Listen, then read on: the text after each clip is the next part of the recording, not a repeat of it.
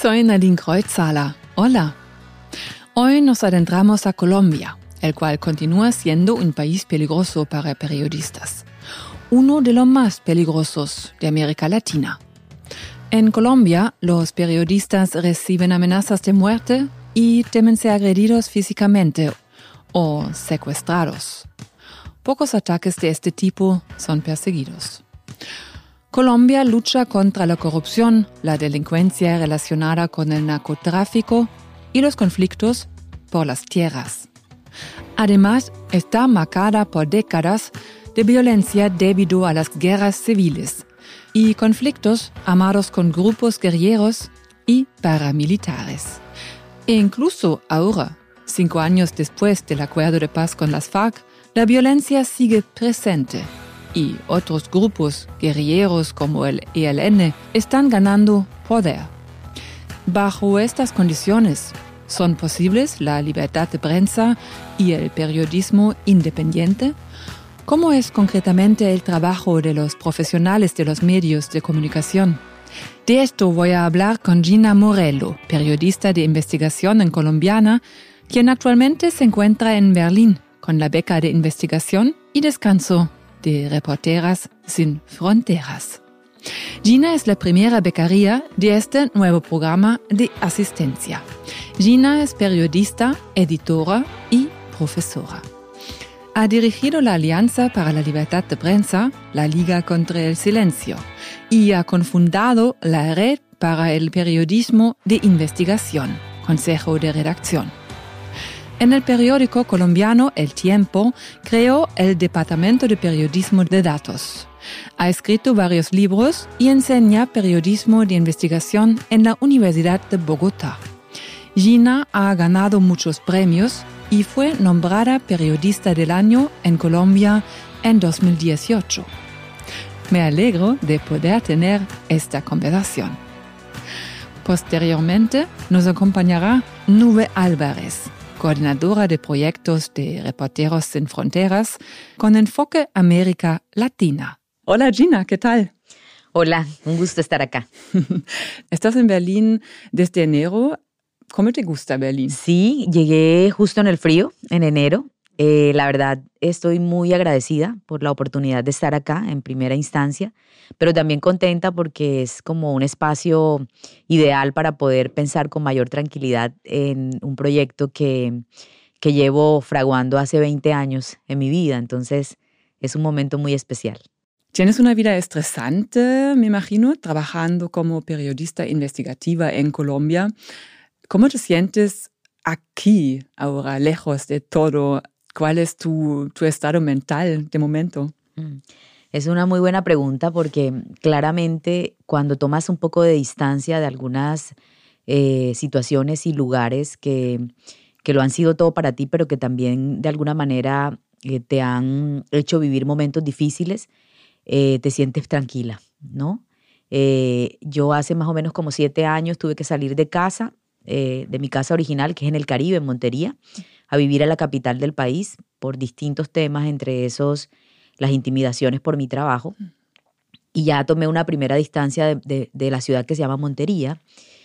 Eh, pero ahora es totalmente distinto, porque ahora sí es como del otro lado del océano, donde de alguna manera a veces sientes que no te alcanzan, no te alcanza todo ese estrés que tú me preguntas, que estoy un poco libre de ello y con la cabeza un poco más eh, relajada para poder pensar y escribir con calma. Estás aquí con la nueva beca de, Reporteros Sin Fronteras para que puedas recuperarte de la rutina en Colombia y para que puedas investigar un proyecto periodístico. ¿Por qué solicitaste y qué haces aquí? ¿Qué, es el proyecto en que trabajas? Vale, eh, pues el proyecto consiste eh, en contar uno de los episodios más violentos que tuvo eh, el Caribe colombiano como fue la toma de las universidades públicas por parte de grupos paramilitares, ejércitos de derecha. Y cuando digo tomar es nombrar rectores eh, y colocarlos a dirigir universidades. Los paramilitares hicieron eso. En mi región, en Montería, eso pasó en el año 2000, cuando yo era una periodista muy chiquitita, todavía más chiquitita por mi estatura. eh, y de alguna manera estaba siguiendo los acontecimientos, pero solo desde el escenario de la estadística de los muertos, como digo yo, contar cuántos muertos van, qué está pasando. Se empezaron a dar los exilios y yo quise escribir eso, pero no pude hacerlo. Mm, ¿Por qué? Mm, por diferentes razones. Eh, sin embargo, durante todo este tiempo permanecí en contacto tanto con víctimas que se silenciaron como con otros que tuvieron que irse de Córdoba, de la región.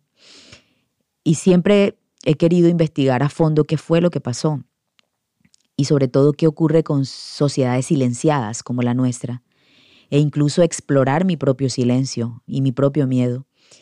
Eh, y ese fue el proyecto que presenté a reporteros, escribir eh, un, un libro, un audiolibro, que realmente es una piecita de un museo virtual de la memoria sobre los acontecimientos de la toma a la Universidad de Córdoba por parte de los grupos paramilitares y los crímenes contra profesores y estudiantes en la región. ¿Por qué puedes hacer esta investigación en una manera más tranquila o, más fácil desde Alemania que desde Colombia? Mm. Pues, a ver, varias cosas hay aquí. Eh, la primera es que la oportunidad de estar acá me acerca a personas que están en Europa y que salieron hace 20 años de mi tierra.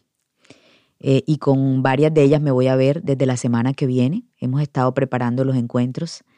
Estoy muy nerviosa por eso, em, por conocer, por, por escucharlos, por escucharlos y por quizás entenderlos. Estando en Colombia era imposible porque estas personas se niegan a conversar por estas plataformas digitales en este escenario de la pandemia, ellas no confían en eso. Eh, y le perdieron todavía mucho más confianza a esa posibilidad cuando el año pasado me vi envuelta en episodios de seguimientos, yo más bien llamémoslo como lo llama, como lo llamaron en Colombia, perfilamientos. Hago parte de un equipo de periodistas que fue perfilado. Mm, mi teléfono en, en épocas anteriores ha estado interceptado Em, entonces han sido situaciones muy complejas que cuando te quieres meter a investigar estos temas eh, no te permiten hacerlo desde el territorio original. Y la otra razón es que, eh, pues claramente cuando estás inmerso no solamente en eso, sino en la vorágine de tu trabajo y de todo el tiempo para pensar en cuáles son las palabras adecuadas para contar hechos que le duelen a tantas personas, no es sencillo. De hecho, una de las cosas bonitas que, ocurría, que está ocurriendo acá, es que también voy a trabajar con, con, una suerte de psicólogos para analizar un poco el trauma que produce el silencio, porque también me asumo con la necesidad de explorar qué me ha pasado a mí en estos 20 años, ¿no? Han sido tantas amenazas que tú a veces te sientes tranquilo, como estoy acá, pero a veces te bloqueas para poder contar y escribir. Entonces yo siento que, estar acá lo que te da es una distancia necesaria y una aproximación a otros que están acá y que por fin eh, se van a decidir a contar lo que antes nunca habían querido revelar. Has dicho que mm, en estos años que tenías miedo y que te amenazaron ¿Por qué? ¿Quieres contarnos un poco más de, este tiempo? Vale, bueno, eh, intentaré hacerlo eh, sin, que me, se me note mucho, que a veces me cuesta hablar del tema. A ver, yo me hice periodista en una región supremamente difícil, ¿no? Tomada por, por el paramilitarismo, eh, con presencia de las guerrillas, mm, con, un, con, con un ejército colombiano legal desbordado en el territorio y, me hice periodista sin saber que eso estaba pasando. Eh, estaba en la región y, salíamos a hacer las reporterías, pero uno no dimensionaba la complejidad del asunto. Eh, me hice periodista para salvar al mundo, como todos creo. Eh, y recuerdo mucho que cuando comencé decía, quiero ser, quiero cubrir conflictos, ¿no? Pero algún día me quiero ir al otro lado del mundo eh, al Oriente Medio a cubrir conflicto, porque eso sí es cubrir conflicto. No tenía ni idea yo que en Colombia teníamos problemas tan complejos como los que leía, como los que le leía en las entrevistas a Oriana Falashi, que es como mi, mi autora de cabecera. Y entonces mm, empecé a investigar temas que, que poco se abordaban. Las relaciones entre el paramilitarismo y la clase política, las masacres a quienes mataban, eh, sobre todo específicamente el robo de tierras en la región. Muchos campesinos perdieron las tierras. Eh, y empecé a escribir un libro sobre eso. Me retiré del periódico donde estaba por un año para concentrarme en la escritura del libro en el año 2007. Eh, y cuando fui a publicar, cuando estaba en ese proceso, empezaron a amenazarme.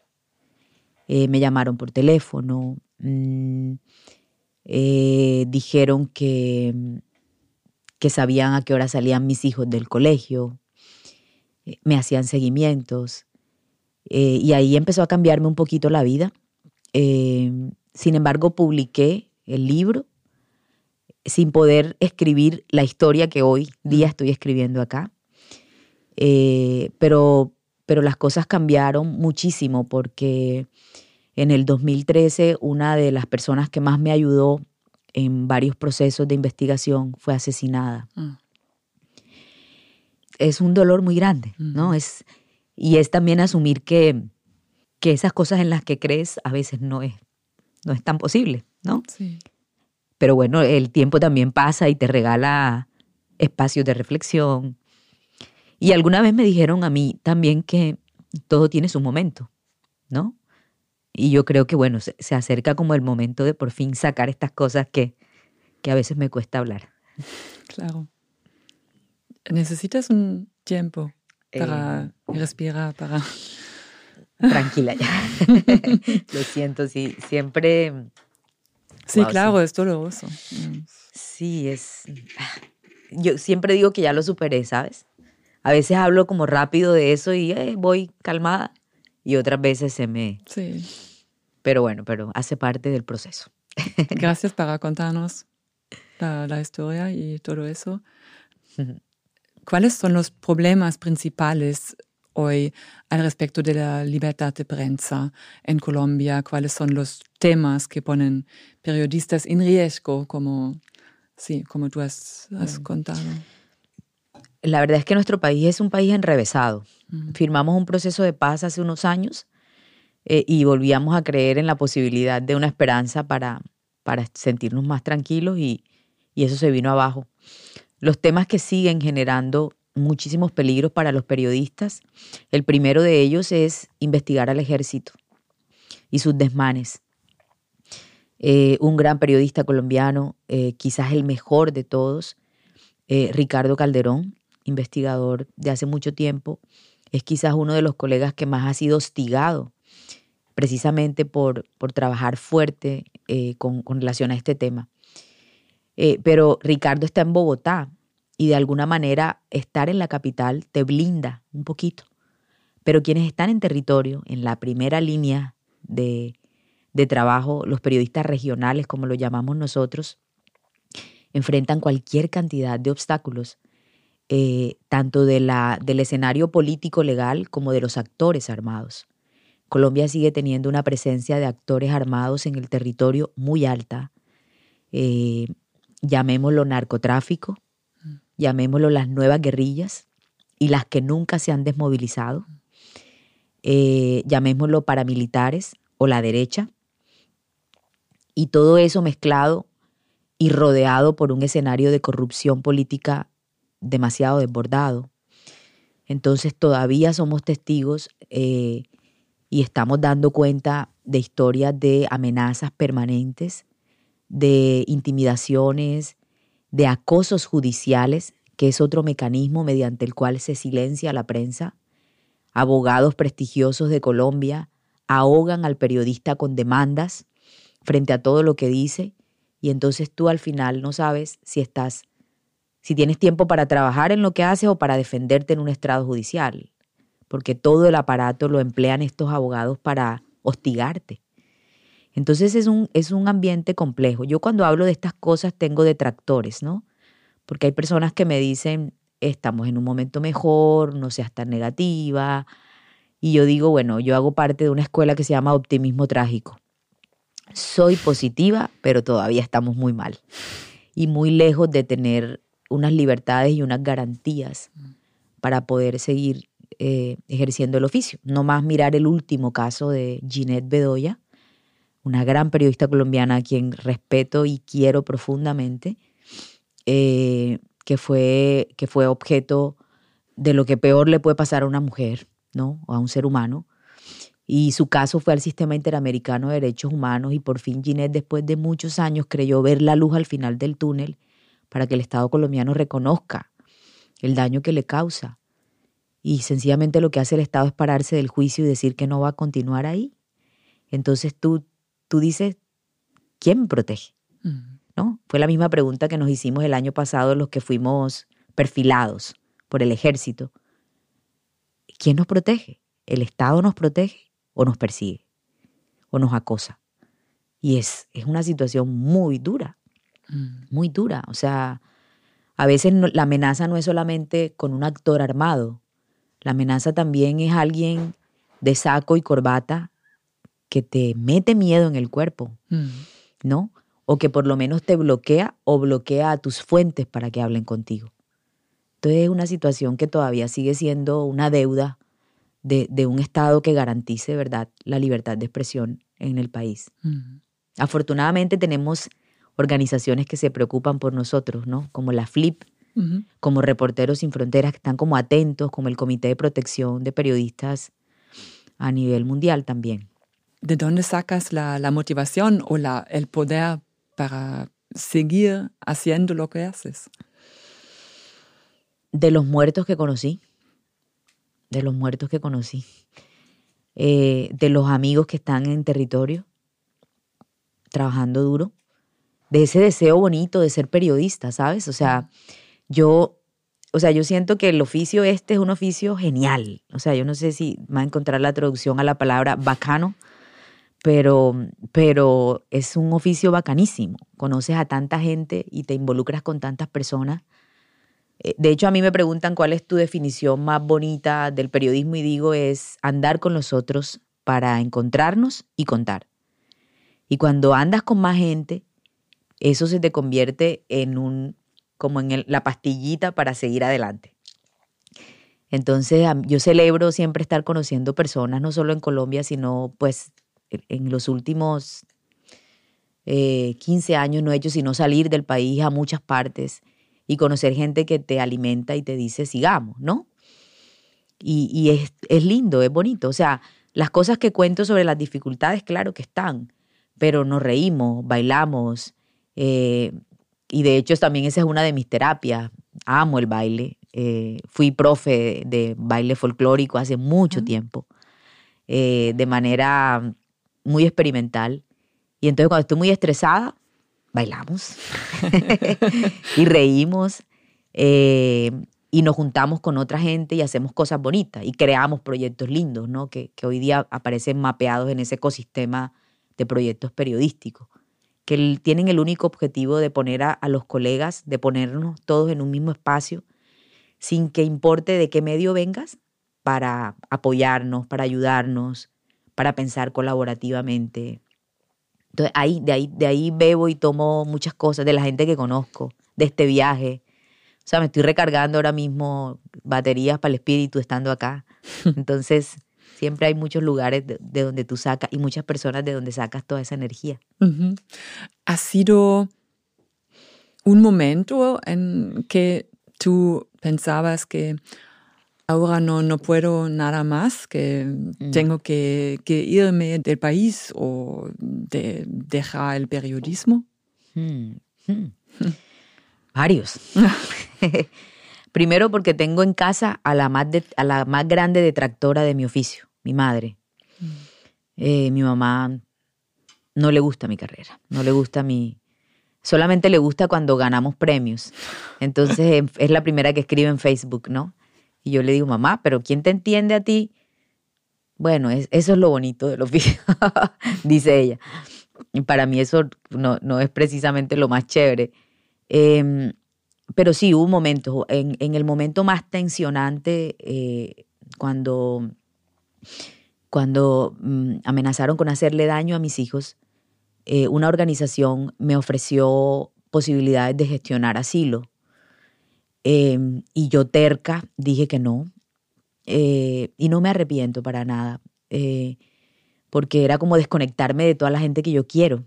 O sea, a veces pienso, pienso mucho en esto, ¿no? Como los mecanismos de protección a los periodistas son mandarlos a otro lugar. Pero su mamá, su papá, sus hermanos, su, eh, se quedan. Eh, y conociendo un poco las lógicas de los malos, a veces los malos no van detrás de ti, van detrás de cómo hacerte daño aunque estés lejos. Eh, de hecho, a una familiar mía la retuvieron de manera equivocada porque la confundieron conmigo. Y fue un momento para ella muy horrible porque pensó que le iba a pasar cualquier cosa y luego ella es muy parecida a mí. Eh, es una prima. Eh, y eso fue, wow, o sea, ese fue el momento en que, y me lo pensé, ¿no? Pero dije, no, no soy capaz de irme, me gusta pensar en español, eh, como patacones y arepa, eso de estar lejos de la comida colombiana como que no, me decía esas cosas como para no. Y luego también hubo otros momentos em, em, muy complicados eh, con la muerte de las personas que, que, que, comenté, eh, que también como, como que me lo pensé. Y ese fue un quiebre tenaz en mi vida porque me retiré del ejercicio por un tiempito. No quise escribir más, eh, no quise tener contacto con proyectos periodísticos. Eh, uf, eso fue tremendo. Eso fue como, de hecho me lo planteé como, no quiero ser más periodista porque siento que lo que estoy haciendo no sirve para nada. Mm. Solo sirve para causarle daño a la gente que quiero. Eh, y dejé todo quieto. Eh, pero como tengo una legión de, amigos que, que son más tercos que yo, me escribían y me mandaban mensajitos de, oye, te estamos esperando, oye, hay este proyecto, oye, hay esta cosa. Y en ese ir y venir apareció eh, la propuesta de montar la primera unidad de periodismo de investigación y datos en el tiempo en Colombia.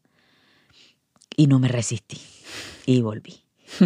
Pero ya era distinto. Siempre voy a decir, con el mayor de los respetos, que estar en las ciudades capitales de los países es una cosa, pero estar en la región, en el campo, en el territorio, eso es otra y ahí es donde los peligros mm. subsisten y ahí es donde de verdad tú te das cuenta si tienes eh, todo lo que se necesita para seguir adelante con este oficio.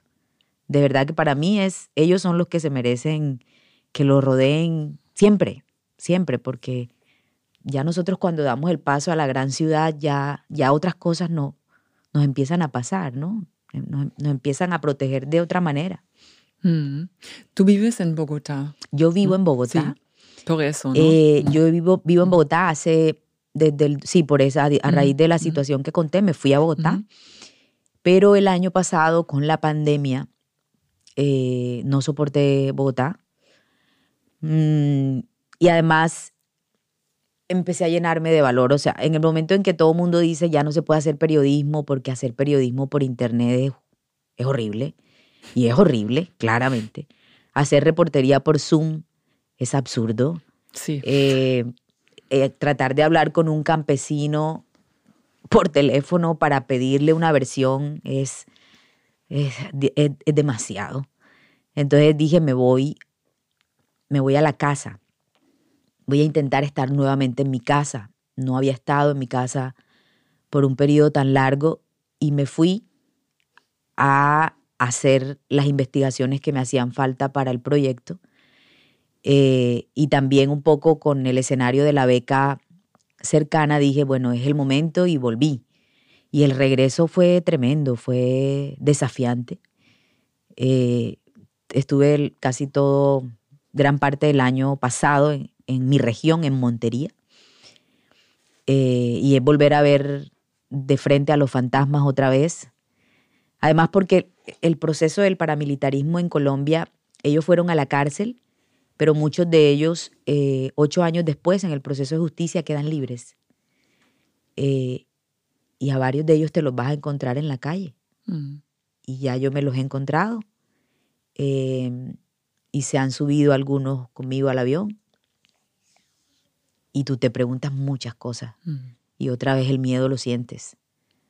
Porque uno, no, una vez el miedo se sitúa en tu alma, eso es, es muy difícil de desplazar, creo yo. Es, es como, casi como que paga renta y es un inquilino que está pagando renta dentro de ti, el miedo.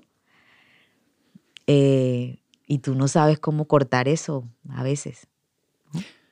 Tú has ganado unos premios y además te han elegido periodista del año de 2018.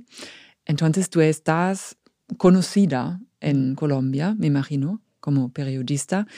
A ver, yo no sé, bueno, yo no sabría cómo, yo no sé, de pronto sí, eh, de pronto sí, claro. Eh, a ver, cuando a mí me amenazaron por primera vez, eh, me, me, hicieron llegar, no sé cómo explicar esto, pero, pero bueno, eh, se usan estas tarjetas que llamamos en Colombia sufragios, que es cuando dicen lamentamos la muerte de tu familiar y te llega la tarjeta a la casa con unas flores.